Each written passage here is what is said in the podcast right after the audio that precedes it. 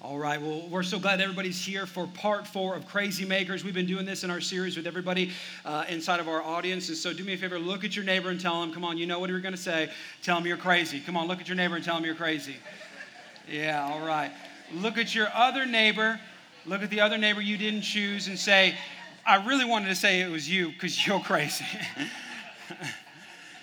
yeah, we always pick the one that we we didn't want to talk to. So anyway, Man, we're so glad that everybody's here. We're wrapping up our series called Crazy Makers today. It's an exciting series just talking about how to deal with difficult people. Why are we doing this series? Somebody asked me. I said, here's why we're doing it. it. Is because there are crazy people in your life, and if you don't know who the crazy person is in your life, you are that crazy person. And so we have to figure out how to deal with the difficult person in your life or deal with you because you're the difficult one. And so we wanted to talk about that because God has a lot to say about how to deal with difficult people. And you and I are talked to all the time through social media and culture and politics, and everybody in the world has something to say about how to deal with difficult people. But if you and I call ourselves Christians, we should probably do what the Word of God says about how to deal with some difficult people. And so we did. We opened up the scriptures. Week one, we talked about how ultimately you can't deal with people properly unless you see yourself clearly. And so we talked about the first step to deal with difficult people is to start look in, then look out. So you have to realize the, the biggest and easiest way to deal with a difficult person is to realize that you yourself is some difficultness, all right? You are difficult. And so when we come to a realization, it's kind of like that idea like you can't get help until you realize you need help, right? You got to realize you got a problem. And so we start with us first and then the other person. Week two, we talked about this idea about being patient and not offended, being patient and not offended. That it's so easy. It's almost like a badge of honor nowadays to walk around and be offended by something. If you're not offended at something right now, it's like you're not cool. And so God actually has a lot to say about offense and how actually not to be an offense and how it's a trap. We talked about that week too. By the way, you can get all this from our podcast if you're not subscribed to it already, or go online, risechurchtx.com. And uh, some people are listening to that right now. Shout out to you, electronic people. And so, anyway, and so um, uh, that was what week two. Week three, which was last week, we talked about this is incredible. We talked about this idea of being being kind and not right, being kind and not right. Now, to me, a guy like me who I'm highly competitive, I want to win, I like to be right, I don't like to be wrong, and I want to show you how I'm right consistently every day, all the time, and then highlight for you where my rightness was. This spoke to me because what I realized and what we all realized and what we learned as a church was that some of the biggest things we can do to reach people and to connect with others is to be kind. Everybody say, I need, I need. to be kind. Okay, you just said it, all right? You told yourself you need to be kind, and so make sure you do that. And so this week I wanted to wrap up this series, really this idea on, on dealing with difficult people by talking about the forgiveness topic, forgiveness. And so, um, you know, week two was kind of how to stay out of offense. Week three, which was last week, which is kind of what do you do in the midst of possibility of offense. Now we're going to talk about today, like, what happens if you get offended? Like, because that's pretty easy. What happens when you actually get offended? What happens when you were wronged and now it's in your heart? How do you deal with that? We're going to talk about that today. So, Ephesians chapter 4 is where we're going to be ephesians chapter 4 if you don't have your bible you can follow it online uh, on, online on YouVersion our YouVersion app. It's the bible app. You can download the notes. You get all my notes ahead of time. So if you're one of those guys who like to look ahead in the story you can get all of them right there. So YouVersion search rise church or you can see we'll put up on the screens here for you. And uh, just before we read ephesians to give you some context to kind of what's going on paul writes uh, this book called ephesians. Ephesians is simply a letter that paul wrote to the church at ephesus. Ephesus Ephesus was a city, it was a port city. And what was interesting about this port city was uh, it, was, it was a very, very high uh, concentrate of different denominations and religions and grows eh, like uh, uh backgrounds and, and different theologies on how to do things. It was had a lot of different races and religions. It was a very much a, a port city. It was kind of like the west coast or the east coast, if you wanted to think about it, maybe a city, maybe San Francisco or something like that. And they were very, very, very interested in this thing called the occult and witchcraft and weird stuff. And so Paul's writing to this church and he's writing to these people because he wants them to understand something about the blessing of God and how to live with some of these crazy, difficult people. So Ephesians chapter 4, verse 22, and it says, You were taught with regard to your former way of life, that there was this former, pause, there was this former way of things that you did before you found God. So I always find it funny that churches and Christians try to have people who don't know God act like they know God and do the things of God. It's weird to ask and have people do things that are Christian. You ask, it's like asking non Christians to do things that are Christian like, and they look at you sideways, and you're like, what do they look at me sideways? Well, they don't even know what you're talking about. They're still in the former life, right? They're still trying to figure out this thing called Christianity. And so he says, there's this former way, the old you. Put that away. Put off your old self, which is being corrupted by its deceitful desires. It's always trying to come back. It's that guy you you were. Doesn't it, isn't that funny? That guy or that gal you were before God, before you met Jesus. It seems like he always seems to try to come back.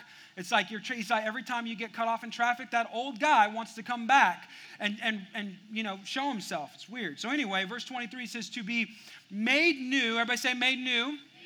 Made new in the attitude of your minds and to put on that's important put on the new self created to be god be like god in true righteousness and holiness. Verse 30 and do not grieve the holy spirit of god with whom you were sealed but for the day of redemption. Get rid of all bitterness rage anger brawling slander along with every form of malice. Be kind. There's that kind word again. Last week's just creeping back up. It's like lord i got the message. Stop telling me. Anyway and compassionate to one another. This is our, our this is our, our word for the day. It's our thought. Forgiving. Everybody say forgiving. Forgiving each other just as God, Christ God, forgave you. An interesting scripture and text uh, that Paul writes to the church at Ephesus. Why would he, why would he say that? What, what, would, what was he trying to say to us? And so, our, as, we, as we wrap up this series, our fourth and final point today, if you're taking notes, is forgive, be quick to forgive. Be quick to forgive. Let's pray. Father, we just thank you, God, today, Lord, for this time together. God, I honor you today. We, we honor you by just lifting up your name, Holy Spirit. I pray that today, Father, you would just be glorified in this place, that you would be lifted up, that you would take the words that I prepared and transform the hearts of the people, God, to make this not about me. You do what only you can do right now, Holy Spirit, and speak to us in Jesus' name. And everybody said? Amen. Amen. Uh, how many of y'all in here have kids? Raise your hand if you have a child. We did parent-child dedication. All right, all right, keep it up. Raise your hand. Raise it up back again. Everybody, look around. We're kind of in a brotherhood, right? Y'all know what I'm saying. We're y'all, y'all, we're making it right now. These are what I call the make it brotherhood. Because here's the problem: children have a certain way. At least my kids have a certain way of pushing on every button that God made inside of me? Is it just me? I mean, is it, do your kids have the way of just kind of looking at you, doing something, making something, almost like they just found out they know you because they live with you probably, you know, and it's like they know how to get under your skin. Well, my children, I have five of them. They're, uh, I have uh, twin 10 year olds, I have uh, seven year old Titus, and uh, four year old Judah and then a brand new little baby. We call him we, little squidget little thing. He's uh, we call his name's Winston, and we call him Winnie the Pooh, and he's actually Winnie the Pooh today at uh, in in the thing. He's so cute. We should have brought a picture of him because he just looks like he don't even need the belly. He's already got it. So it's. Uh, but my kids have, have an interesting thing. I practice forgiveness probably more with my children now than I ever thought I would do. And, uh, and, and here's why because they just do things because they're kids. And uh, I remember one time, one for my birthday, we were uh, going to Washington D.C. I wanted to see all the, you know, the monument, and I wanted to see the some of the museums and see some of the Capitol and see all that stuff. I love, I love that. I, I, I political science major in, in, college and the university, and uh, just love just seeing all that kind of stuff. And and uh, we were there, and I got this thing. We went over, we went all the cool food places because it's incredible food places, and and went around. And I saw all these amazing, you know, statues and all these incredible artifacts and stuff you can only see in Washington D.C. This is the capital Capitol, you know. And I was there and I'm just like mesmerized. You know, you're sitting on the steps of the Lincoln Memorial and you're looking at that water and you're just like, oh my gosh, so much history's here. And you're, you're just like thanking God. And I'm like touching the Lincoln Memorial. I'm like praying for our nation, you know, because I'm a pastor, because I'm supposed to do that. And so I'm like, all this stuff, you know, and I'm just, it's like incredibly like uh, just humbling to stand in all these areas. And then I saw this like little store kind of off to the side of the Lincoln Memorial. And I'm like, oh, I want to go see this store. Now, I don't know if you're like me, but I like these little trinkets. I like buying things. I like buying the little, um, uh, what are they, the keychains, you know, souvenirs. I like little souvenir things, and I like just getting stuff like that. I'm the guy they make money off of all, okay? So I like going and buying all that stuff where you could probably buy it at Walmart for 99 cents, but they charge you 35, 95 for it. And so uh, I like it because I was in it. But I was in there and I was looking around and I was seeing all like the shot glasses, and I'm like, I can't buy that. I'm a pastor. And I'm like, I, I can't get, you know, I see like the gun, and I'm like, oh, well, there's a gun right there. I don't know, you know, there's inscription on it, but it was like a $1,000. I'm like, I don't have a $1,000. And so I'm like looking around, and I get to the front of this, uh, of the register, and I pull out, and there was this flag, this Lincoln Memorial flag, and it was the flag back when he was uh, campaigning for president that he would hand out to uh, all of the people that were going to vote for him, you know, while he was doing the campaign trail. And it was cheap and so i'm you know i'm cheap. So i'm like that's cheap. Okay i'm going to buy that. And I'll remind, make me remember of the, the lincoln memorial. And so uh, i bought the flag and i'm like taking care of this flag. I put it in plastic because i wanted to kind of save it for my office you know? And i wanted to like keep it so it was like pristine and maybe put it in a frame and you know and all this kind of stuff. And i could say yeah that's a lincoln memorial flag. And people wouldn't know if i bought it for 99 cents at the place. But anyway so i'm like i grabbed it and i put it i'm saving it. So i get home and my kids are you know i get home and they're like hey dad how you doing? I missed you. And they the first thing they ask what every kid asks what what, what is it? What would you get me? Right? What'd you get me?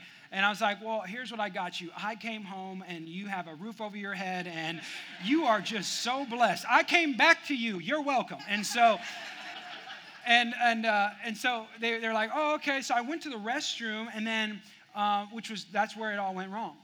And I went to the bathroom, and I came back out, and all of my stuff was out of my my my suitcase. And I thought maybe my wife, but it was it was strewn about. And I was like, what is this? And then I hear um, laughing in the front room. Now, if you're a parent and you hear laughing or screaming in a room that is not yours and you are not there, that's dangerous. So I'm like, uh oh. And I walk out and I see my Lincoln Memorial flag they have out, and they weren't just playing with it. Church, they had scissors. And they, uh, they desecrated the Lincoln Memorial flag and they cut pieces off of it and they waved it around. And I promise you, I forgot. I forgot to bring it. I have it still. Uh, I forgot to bring it. I was going to bring it out and wave it around. And you barely. It kind of flops around. And and I and I was just looking. I remember looking at my kids, and it was you know first time, first time that I really looked at them like I could, I I could, I could get rid of you and be okay with it right now. I could be okay with it. I really would. I, am pretty sure I could get. I got two of you. There's one. You're exactly the same. You look exactly the same. I pick one, and it wouldn't matter. And so I could, I'd have you, and you'd still be gone. And uh, and I'm just contemplating that in my life. And my wife comes in. She's full of grace and love, and oh, and I just want to punch them, you know. And it's like. I'm trying to walk through it, and I had to work on this thing called forgiveness. And it's crazy because, you know, the more you deal with people and the more you deal with issues and your kids and your wife and your family and your uncle and your cousin and your family that you don't like, but you don't see them at, you know, Christmas time, and that's about to come up, and I'm nervous. Anybody else nervous about Christmas coming up? Because you're about to see all the people that you have to see you don't really want to see him, but you have to see him. And since you have to see him, there's some inside of you, you're like, I guess I have to be okay. Well, there's a lot of that in our life. And so a lot of us kind of walk through this idea of forgiveness. And I wanted to talk about it because, you know, honestly, there's so much um, the Bible has to say about forgiveness, but there's also a lot of what I would call Christian misnomers, like they're Christianese thoughts about forgiveness that are not biblical and are not even wise, and yet we do them because we think that's what God would have us do with forgiveness. And so I want us to be careful because Paul talks about this warring old self and this revitalized new self inside of us. And he, he said, pick the new one. You don't want the old one because the old one's mean and ugly and nasty, and you ran away from the old one. You don't want any of him or any of her. I promise you, they're bad news. And he says, put on this new self, this forgiveness self. And so I wanted to out just in the Greek what, what forgiveness meant. It was a fascinating idea, and it was, it was this uh, the word. I want to put it up for you and uh, put it up. There goes, and it's it's, it's charizomai. Everybody say that. Say that charizomai. Yeah, you guys are Bible scholars. So charizomai, it means to show favor, to pardon, or to show kindness. One theologian wrote it like this. This is a, my favorite definition of forgiveness. I want this to be our working definition, biblical working definition for you and for me moving forward from today. It says, favor that conceals. I love that. It's favor that conceals. Forgiveness is this new self where you walk around in your relationships to people and say, I'm going to have, give you, lend you, offer you everything you didn't give me, favor that conceals. And so today I wanted to walk through four things of forgiveness. Four things that forgiveness isn't, and four things that forgiveness is. And by doing that, my goal here's my desire today. Our desire is that you would see forgiveness differently because some of us have a different idea, a misunderstanding of forgiveness. And if, you have a misunderstanding of forgiveness, what happens is, is it can keep you from forgiving. And I want to I want to give you here here if here's my my thesis today. I want to give you every reason to forgive. I want to give you every reason to forgive. You might have heard many great sermons on why you should forgive. I'm not even going to go there today. I think it's a good idea. It's in the Bible. Let's just assume you think Bible ideas are good. Let's just all assume that. But I want to give you an opportunity to try something you might have had a different definition for. So, four things, four myths and truths about forgiveness. Number one is this forgiveness isn't denying or forgetting. Some can't forgive right now because you feel like for, in order for you to forgive, you need to forget. You ever heard that great statement that all the, the world seems to pull apart? It says, forgive and, come on, like you mean it, say, forgive and, and it's like this thing, like, well, yeah, that's in the Bible, right? Forgive and forget. No, hold, hold, hold, hold on. Forgiveness isn't, doesn't necessarily, it could be, but it's not always. And some of us in here don't forgive right now because you feel like I need to get to the point of forgetting what happened, forgetting the offense that happened inside of my life so that I can actually forgive them. That's not necessarily true. Sometimes wisdom would actually tell you you need to remember in order to forgive because you need to remember what happened. You need to understand it's not ignorance. We talked a little bit about this in week two about this idea that so many people teach Christianity like it's like pretending like we're all Christian hippies and the world is all good and every, you know, the universe is love and idea is great. That's not what forgiveness is. That's not even what biblical love or kindness is. That's not what I'm talking about. I'm not saying we need to come in here and hug everyone. Some people don't need to be hugged. Actually, some wisdom would say don't hug them because they're wolves and they will hurt you. And so, forgiveness in so many ways has been taught forgiveness is forgetting. That's not necessarily true. Some of us, in order to forgive, are going to have to look past. Everybody say, look past.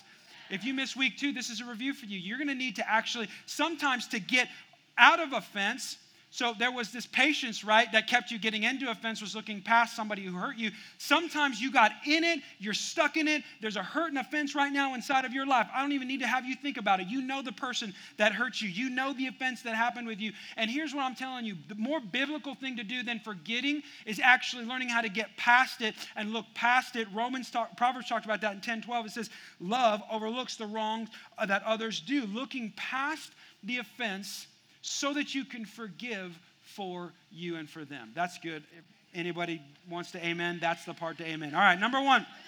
Number two, I got to move quickly because I got like 12 points today. All right, number two, uh, forgiveness isn't enabling someone.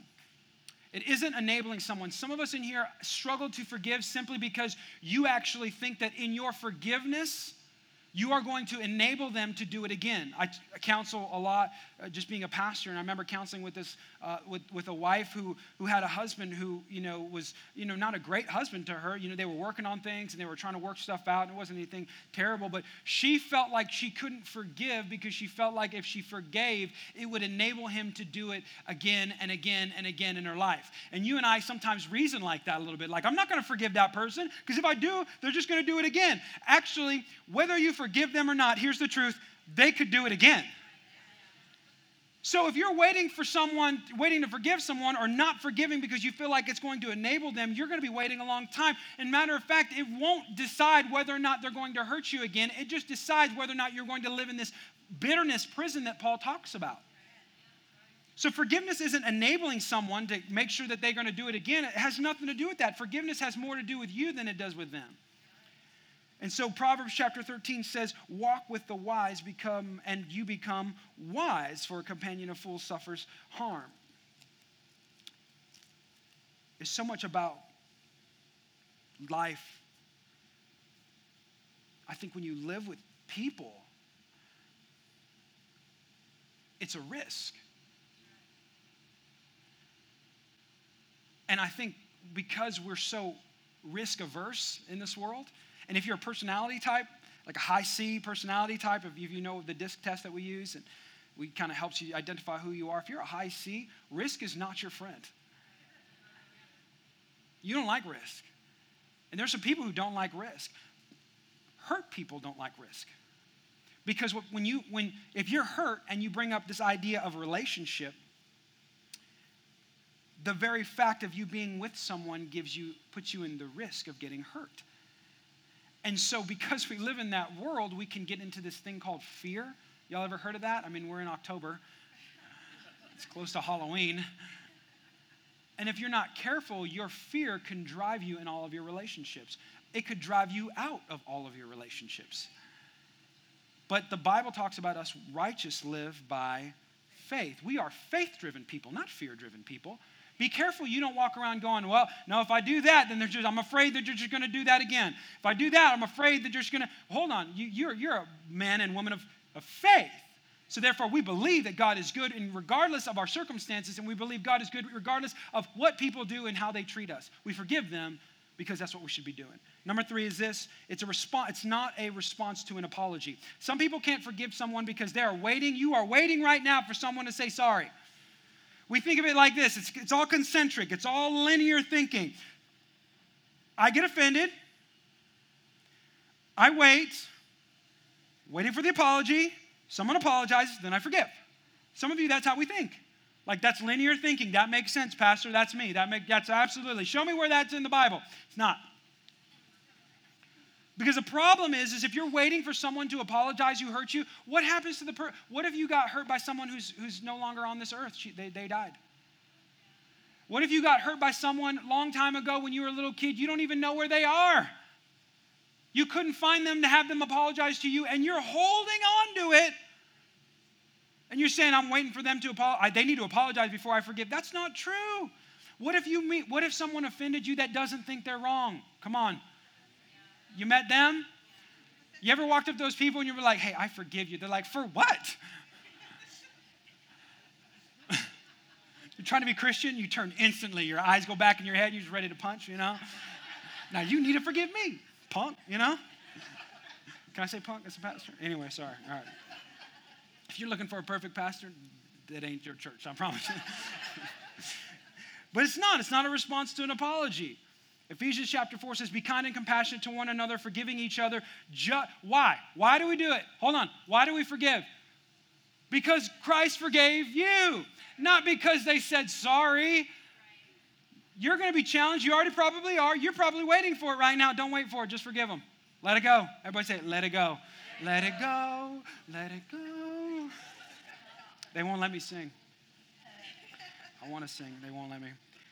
We forgive because, because Jesus forgave us. Remember that. I'll even tell you that every major religion, just so you know, every major religion in the world teaches forgive when someone says they're sorry. Christianity is the only major religion, listen, the only major religion that teaches you should forgive even when they don't. People say being a Christian is easy. No, it's not. Number four, reconciliation, forgiveness is not reconciliation. Please, if you miss any part of this message and you checked out and you're checking Facebook, please just listen just this once. This is so important because people use Jesus and Christianity in a wrong way and it hurts them. I'm, t- I'm telling you this as a pastor who's seen it, okay? It's not reconciliation. Some people can't forgive right now because they feel like if they forgive, it's going to go back. It needs to go back to the way it was. That's not right. It's not. It's not reconciliation. It's not saying that things are going to go back the way that it was. I remember talking to a lady, and it was heartbreaking. It was in California, where I'm from, and I was pastoring out there. And uh, I was at a, a, big church, and she came up, and we started counseling. And she said we were counseling through, and she she she walked. She came into my office one day, and, and it was me and, and her, her husband, and, and they were sitting there. And she says, "I'm struggling right now with forgiveness. I don't understand why God would do this." And I said, "Well, tell me what happened." And she said, "Well, my my dad, growing up, he physically abused me." he physically assaulted me as, as I was growing up. And I heard this great sermon about forgiveness. Hear me now, this is important. I heard this great sermon about forgiveness, and I felt in my heart I needed to forgive him. And I said, That's good. Well, what happened? She goes, Well, I forgave him. And because forgiveness, well, you know, I, I forgave him, I just said, Well, I forgave him. Let's just we'll continue to have a relationship. And he said, I brought my, my, my dad into my life, and then he abused my, my daughter. And I don't understand how I can serve a God that says we need to do that. And now all of a sudden my daughter's hurt because of forgiveness. And I said, hold on. And I cried with her. And I hugged her. And I was sad for her. Because someone told her that if you forgive someone, it needs to go back to the way that it was. And that's not true. Bible, biblical forgiveness. Remember, it's built on wisdom. And all relationships, hear me, if you missed any, if you're tweeting or Facebook anything, do this, okay? All relationships, Christian or not, should be conditional. Love is unconditional. Christian love is unconditional. You can love everyone. God calls us to love everyone.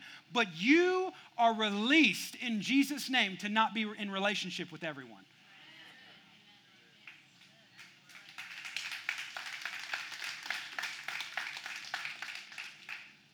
Shame on churches and on pastors like me who tell you you need to be in relationship with everyone. That's not true. Wisdom would say if you were actually Christian, you need to be careful. Go back to Matthew 18. Jesus has a lot to say about relational connection. That if somebody continually offends you and hurts you, and physically hurts you, and mentally hurts you, and emotionally hurts you, it's not your responsibility as a Christian to continue getting being in the Christian punching bag. That's not Christian. Jesus actually says treat them like a tax collector, someone who doesn't even, they're not even classified as sinners that you actually need to break relationship because it'll protect you the longer you're in relationship with someone who doesn't get it, who doesn't treat you like who you are, a son and a daughter of the king, the more you'll be hurt. So relationships are conditional. That includes, church, that includes your family. I love family. I'm a family guy. Family is my thing. I have a big old family. All right? This is not an excuse to break off relationship with your family. However, if you set biblical guidelines and boundaries in your life that your family consistently offends and violates, it's your responsibility to inform them properly through Matthew 18. There's a system of restoration, there's a system of confrontation. Go back to week three. Go listen to my podcast last week from week three. We talked about confrontation. The goal is restoration, but eventually, enough is enough. Now, they can come back after things have changed, things have been adjusted, but be free in here, y'all, to forgive without feeling like you need to go back into the prison of relationship with some people. Come on, that's good. Forgiveness. All right, I'll get off my soapbox. The last ones will be fun. All right, this is what forgiveness is. All right, forgiveness is. It's for you, it's not for them, it's for you. Forgiveness frees us not them. Bitterness is a prison, it's a man made prison. Unforgiveness is a man made prison we create that only hurts us. How do you know if you're in the prison? How do you know? Well, that's a good question. I'm so glad you asked. Have you ever had one of those? Uh, there's some signs that you're in a forgiveness prison, unforgiveness prison. Uh, imaginary conversations. Y'all ever do that? If they were right here, right now. Just, t- I would say this, and then I would say this, and then I'm gonna have this, and then when they say that, I'm gonna say this a couple of times. And then after I'm done saying this, and then I have a Jesus juke, and then this, and then I have a verse for this, and then I have this, and I tell them I'm not Christian, I walk away. I win. And you're that person who's like in the car and you're all talking and people are looking at you like, person's crazy. Sleepless nights, can't go to sleep. Just keep thinking about it. You're in a prison if you dread seeing them. That person that hurt you, I can't, uh, is, are they here? I've, I've had people come, I can't come to your church, Pastor. I'm like, well, number one, it's not my church. What? And they're like, well, I can't come to Rise anymore. Well, why? Well, because someone is they, they hurt me. And I, if I see, I, am afraid I'm going to see them again. I'm, what? Huh? You're, you're caught in a prison. You're giving them mental real estate. They don't even know you're. You ever, you ever talk to somebody, you're like, I forgive you, and they're like, I didn't even know I hurt you. I didn't, I, okay, thank you. I, I didn't even know I was, uh, I'm in your head. I didn't even know I was in your head. I'm in your head. You get thrown off when you accidentally run into them? Uh, uh, uh, Or, you know, even worse, you wish ill on them. Like you, you hope something bad happens to them.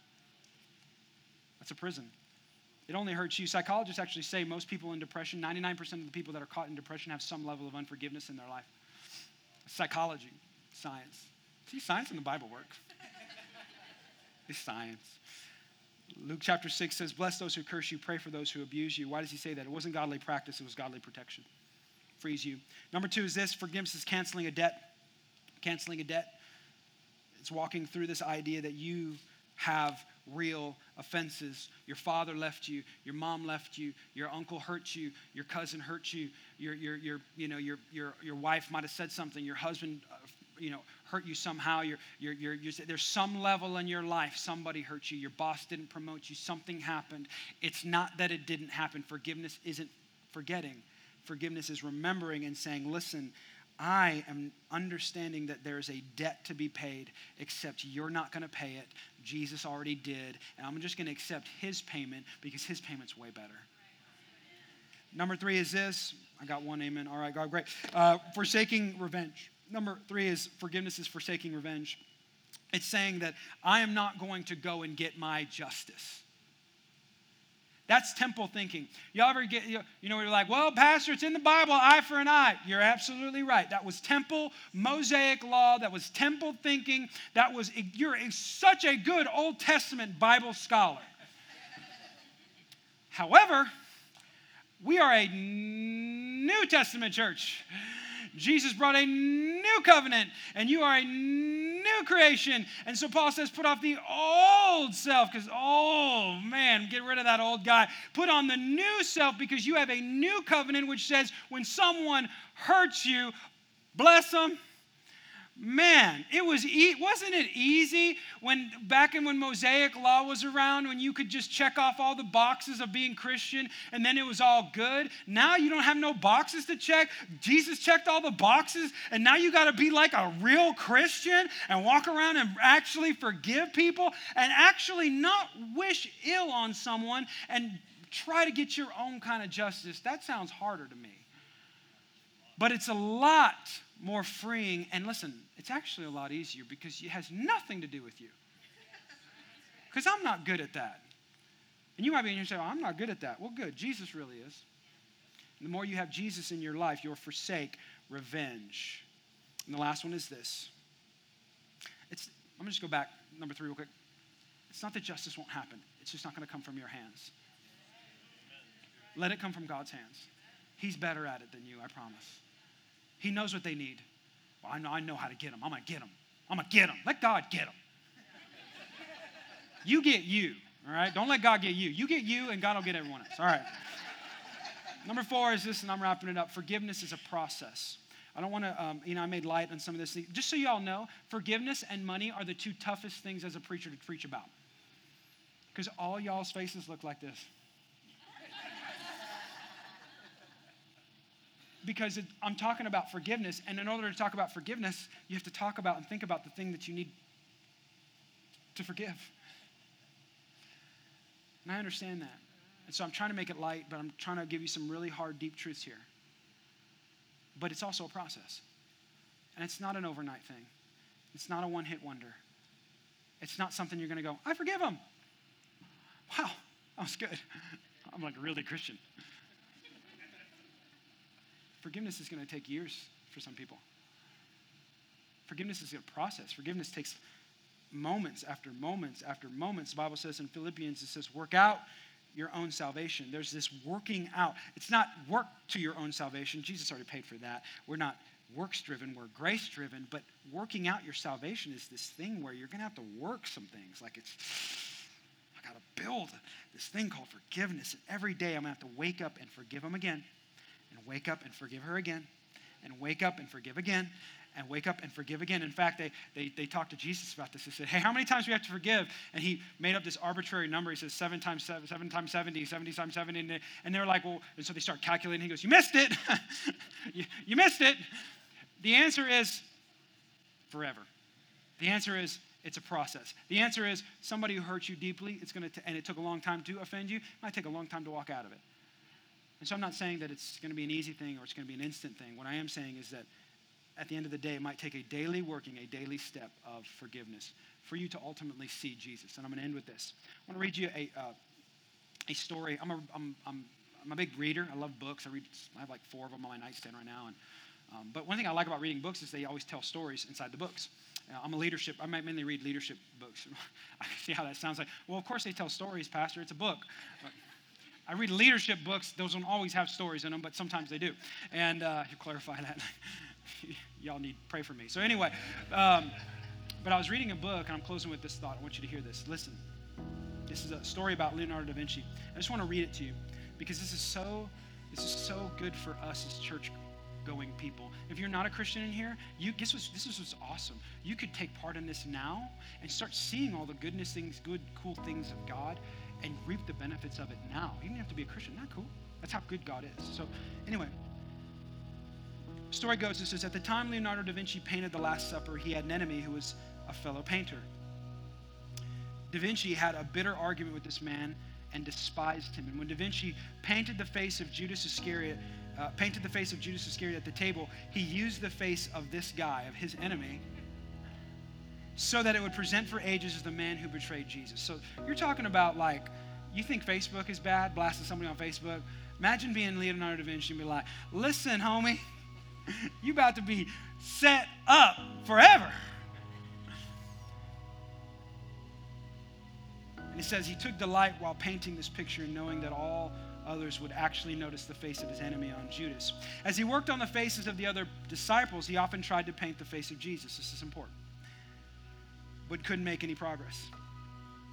Da Vinci felt frustrated, confused, irritated, but in time he realized what was wrong. His hatred for the other painter was holding him back from finishing the face of Jesus. Only after making peace, listen, only after making peace with his fellow painter, his enemy, and repainting the face of Judas, he was able to paint the face of Jesus and complete his masterpieces, what we now know as the Last Supper.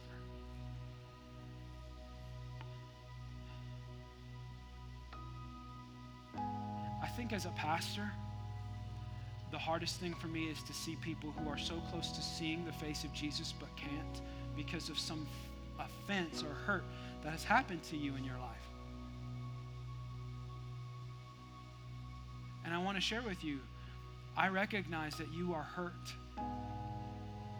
And I know that there are some pains that can't be even explained. There are some offenses that can't be sugarcoated and they can't be pushed away. And sometimes they can't be prayed away. I want you to know I'm so sorry. I hurt for you as a pastor, as a friend, maybe a brother in Christ. But you don't have to hurt anymore.